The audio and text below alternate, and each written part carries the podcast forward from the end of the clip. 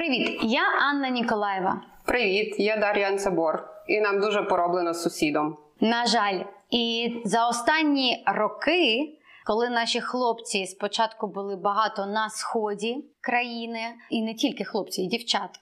І зараз, з початком великої війни, ти знаєш, я все більше почала чути, що нова реальність вона теж обростає символізмом. І багато наших захисників і захисниць використовують символічний захист для себе. Так, тут дійсно, коли ти знаходишся на межі, буквально життя і смерті, і мені здається, що ну це абсолютно таке природнє. Ми вже говорили про психологічний захист, про такі терапевтичні дії, які ти робиш, що краще зробити, хоча б щось, щоб точно помогло. І тут в контексті цього не можна не згадати е, про Сергія Липка і його дуже прикольний стендап, коли він якраз цю тему обіграв і розказував. А у нього був класний дуже жар про те, як типу ти починаєш піс- після першого ж якогось прильоту та серйозного обстрілу. Ти такий я-я-я, що у нас там крапива, да? що там хто казав? Типу ж ти починаєш, е, хочеш, не хочеш, це не те, що ти в це віриш чи не віриш. А тут, типу, та, з розряду, а ось, а ось все таки це поможе, раптом це поможе, хай, хай буде, зайвим не буде. Коли ми тільки поїхали на Донбас, один мій знайомий казав: в мене є ворожка знайома. Ну, ти каже, як взагалі? Віриш в це? Я кажу, чувак, звісно, ні. Він каже: ну ти можеш не вірити, але я на твоєму місці кропивий нарвав, під п'ятки поклав собі. І по чесночині в кожну кишеню. І я такий, да-да, на все добре. Перший обстріл, я шукаю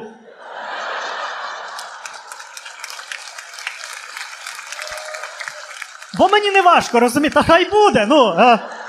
Інколи кажуть, що на війні немає атеїстів.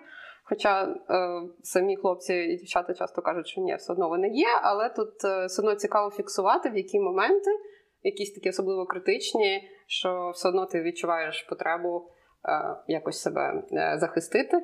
І, Але якщо відчуваєш не ти, то явно твої рідні, близькі, які теж хочуть щось передати якимось чином, щоб мати оцей дійсно відчуття, що щось додатково ще оберігає. Я опитала е, кілька людей, які е, воюють е, зараз, і я від них почула багато різної інформації. Наприклад, мене дуже вразило те, що волонтери привозять обереги, які наділяють цією функцією обереговою для захисту. А ще з 2014 року це досить багато, як мені пояснили, благодійних організацій, часто християнських організацій, це протестантські, православні, католицькі. Вони привозили іконки з образом Богородиці, такі срібні. Хлопці також згадували білі хрестики протестантські, які теж приносили, роздавали військовим е, саме. І те, що мене дуже здивувало, що зараз волонтери привозять нашим хлопцям е, такі стрічки на руку зелено-червоні і масово роздають як те, що їх захищає. Те, що мене теж здивувало, це те, що наші захисники, часто вирушаючи на лінію фронту е, в небезпечні місця, е, вони з собою зберігають те, що їх конкретно оберігає і гріє їхню душу, це якісь зображення фотографій їхніх рідних, дітей, малюнки, які наші діти малюють в школі і їм передають часто.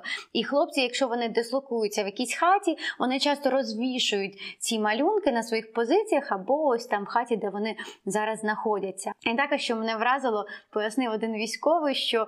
Е, він бачив у якогось голов... їхнього командувача або командира такий серйозний брутальний дядько, який керує е, іншими хлопцями, і він носить в кишенці біля серця носочки своєї дитини. Це mm так мило, і наскільки це класно, і він вірить, що це його оберігає, щось таке рідне біля свого серця. Ну і це дійсно те, що і тримає, тому що ти розумієш, заради чого ти тоді воюєш, щось якраз твоє майбутнє, яке тебе чекає вдома. І це мені здається, що дуже важливо ще згадати ці контексти попередніх воєн, наприклад, Другої світової чи Першої світової, тому що теж були практики, звичайно, і тоді. І та й солдатчина взагалі, та коли особливо е, ці часи там царської імперії, якщо ми згадаємо ці, е, коли солдати могли йти там на 25 років на службу, то тут взагалі. І мені здається, дуже в цьому контексті яскравий приклад це ця земля, та, яку віддає мати. Я навіть пам'ятаю, що в багатьох музеях навіть досі, якщо ти теж в музеї Другої світової війни, то досить часто можна побачити там, як серед е, експонатів, що там будуть такі мішечки з землею зав'язані, і історія там буде про те, що, скоріш за все, це мати віддала, наприклад, своїм синам рідну землю, е, ну там з їхньої там обістя, наприклад, вона її якось замовила, і всі сини вернулися додому живими. І от оця історія з рідною землею, вона в принципі і зараз відтворюється, але звичайно не настільки масштабно. Але мені я теж коли писала про це в себе в телеграмі, питала, то дехто теж говорив. Що все що жалкує, що землю не взяв, наприклад. Треба все-таки, коли вернусь, наступний раз взяти, наприклад. Ну і що є якесь оце дійсно відчуття тоді зв'язку особливого, і дійсно воно більше допомагає триматися.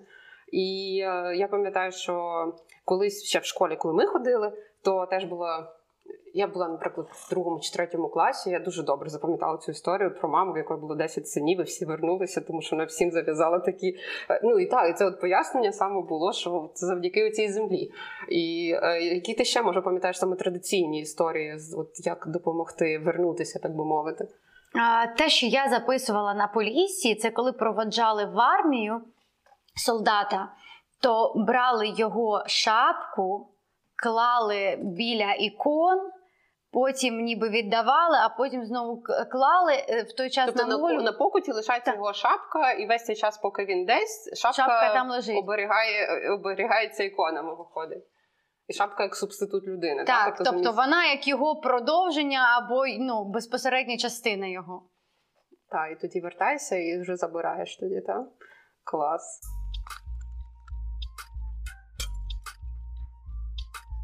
Ще я пам'ятаю, ти дуже багато розпитувала завжди про е, придорожні хрести. Ось, до речі, дякую, що ти нагадала. Коли е, проваджали в армію, коли були проводи, то на полісі є таке поняття, як обрікатися, об, е, обрічний рушник або обрічний хрест. Придорожні хрести їх часто називають фігурами, фігура, і тому що на ньому фігура зображення Ісуса Христа часто. І коли йде, проваджають в армію, я не знаю, як зараз мені ніхто ще не, не сказав цієї інформації, то обов'язково солдат призовник він проходить, він вклоняється, ніби щоб повернутися, бо це як частина села, частина його культури. Він зав'язує на нього рушник, ніби обрікається, обіцяє повернутися. Тому це такий теж символічний ритуал, коли ти зав'язуєш частину з обіцянкою, що ти сюди ж повернешся, залишаєш щось на цьому місці, яке асоціюється з твоїм населеним пунктом. Ну, я ще, до речі, теж е, хотіла сказати, що зараз я від багатьох чую ну, дружин, наприклад, та, які е, чекають своїх е, чоловіків, що вони самі відчували потребу теж, наприклад, дати якийсь чи хрестик, чи якийсь просто амулет. Ну, якісь е, щось, що теж е, ну, мені декілька людей писало, що вони відчували от саму внутрішню потребу, і таким чином додатково цей зв'язок якийсь відчути з людиною. І дійсно тут теж момент, що ти бачиш цей рушник, та, наприклад, це твого сина рушник, та, і ти таке, ага, ну, тобто це нагадування із селу, мені здається, що ця людина є, ви її маєте чекати і йому, що в тебе це ну, та як ниточка, яка так, зв'язує яка символічно громаду і родину, і саму людину, яка зараз десь там. Але ти знаєш, ти сказала про амулети якісь і обереги. Мені здається, що зараз настільки багато різних індивідуальних інтерпретацій, що ось. Е, я з того, що я записала, мені один розвідник розповів, що в нього є амулет, який подарувала дружина, і він постійно носить біля серця. І коли є такі ситуації надзвичайно складні, небезпечні, то він намагається якраз його тримати в руці або на нього дивитися, і він розуміє, що все добре, що можна йти далі, що далі можна продовжувати. Таке, так, та, оце як його увагу. такий зв'язок з його сім'єю і зв'язок з його коханою дружиною. Я згадала, що ну навіть Сергій Лукора теж він розказував про кропиву, яку кладуть в е, чоботи в берці, і таким чином, начебто, теж допом... додатково собі убезпечують якийсь захист. Ну, кропива та дійсно вона має таку наберегову наповненість незручність, напевно, да, в традиційній культурі. І таке не зовсім наше, не зовсім та такий про вона росте на таких просторах, які не зовсім людські, але ще, начебто, наближені до людського, але вже все таки і через її цю пекучість вона ще має цю функцію, силу свою. Та та що й нею могли бити. Так ну тут цікаво, дуже що кропова зараз, судячи з того, що навіть стендапери описують, вона десь там активно фігурує.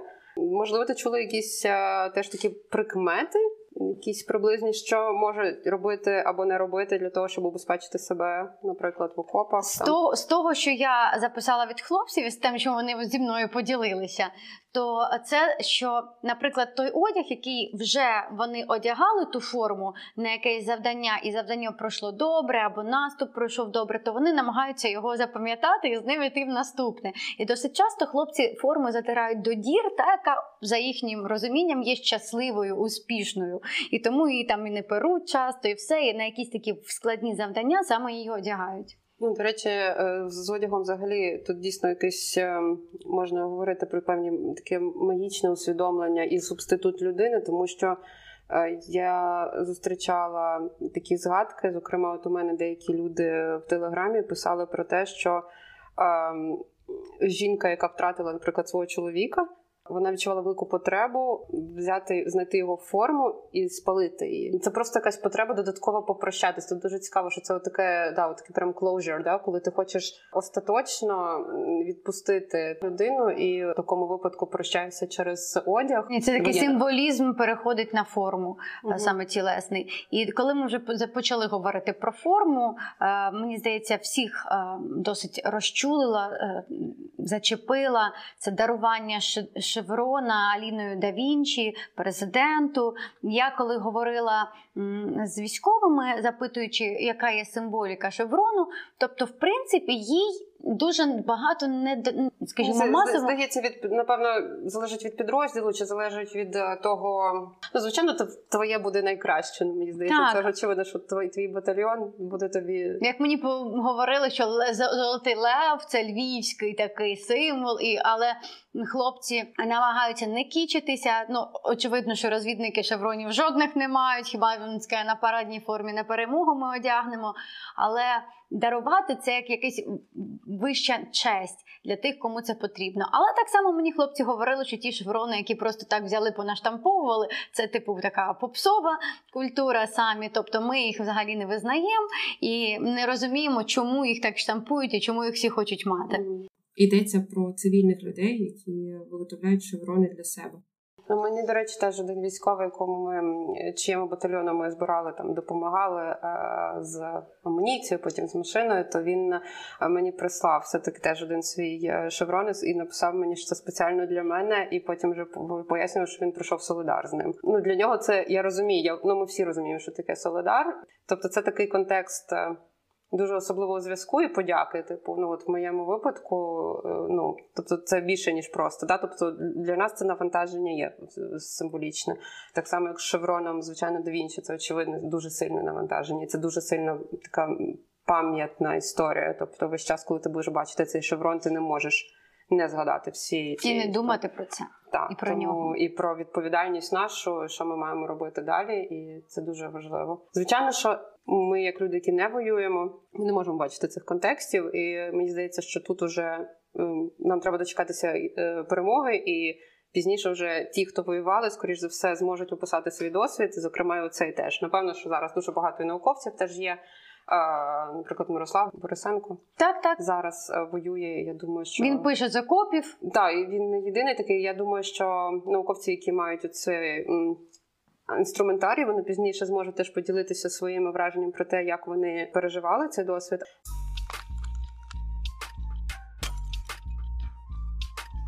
Дехто пише про те, що є певні нюанси стосовно, наприклад, не рити окопи біля цвинтаря, та тому що все одно відчувається Ну, яма, оце... яма, слухай. Все одно відчувається та цей контекст. З іншого боку, один мій підписник мені писав, що з одного боку, начебто і не рить, а з іншого боку, каже, в мене якраз перший же мій е, в 14 чи 15 році бій, власне, був е, на цвинтарі. І йому відчувалось навпаки, певне, в цьому, окрім того, що символічності, то ще й якась додаткова сила.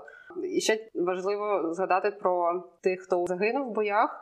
що деякі військові кажуть, що, що не можна тіло покійника класти десь е, поруч з бліндажем. Тому що туди щось ну, туди, туди прилетить, Мгм. і начебто це він ну, якби він злиться, що його так поклали. І стараються ну, типу, до евакуації тіла все таки класти його десь в інакше місце. Але знову ж таки, можливо, це просто можна пояснити тим, що не знаю, дрон побачив, ну там щось таке. Да? Типу, можна якось скоріше за це пояснити якимось іншими причинами, але е, що хлопці для себе могли пояснювати це таким чином, начебто, що це покійник незадоволений тим, як з ним з його тілом зараз поводяться. Так, і ти знаєш, на жаль, у нас зараз розвинувся ще один пласт культури, який ми не хотіли, який ми не прогнозували. І пласт е, духовних е, вірувань і, в принципі, вірувань, і над якими ми ще будемо працювати. Але ти знаєш, я для себе зрозуміла, що я не готова зараз проводити інтерв'ю з людьми, які втратили рідних на війні, бо це надзвичайно глибока травма. Не, цей досвід треба пережити. Це горе треба відпустити і прожити. І лише тоді можна буде говорити.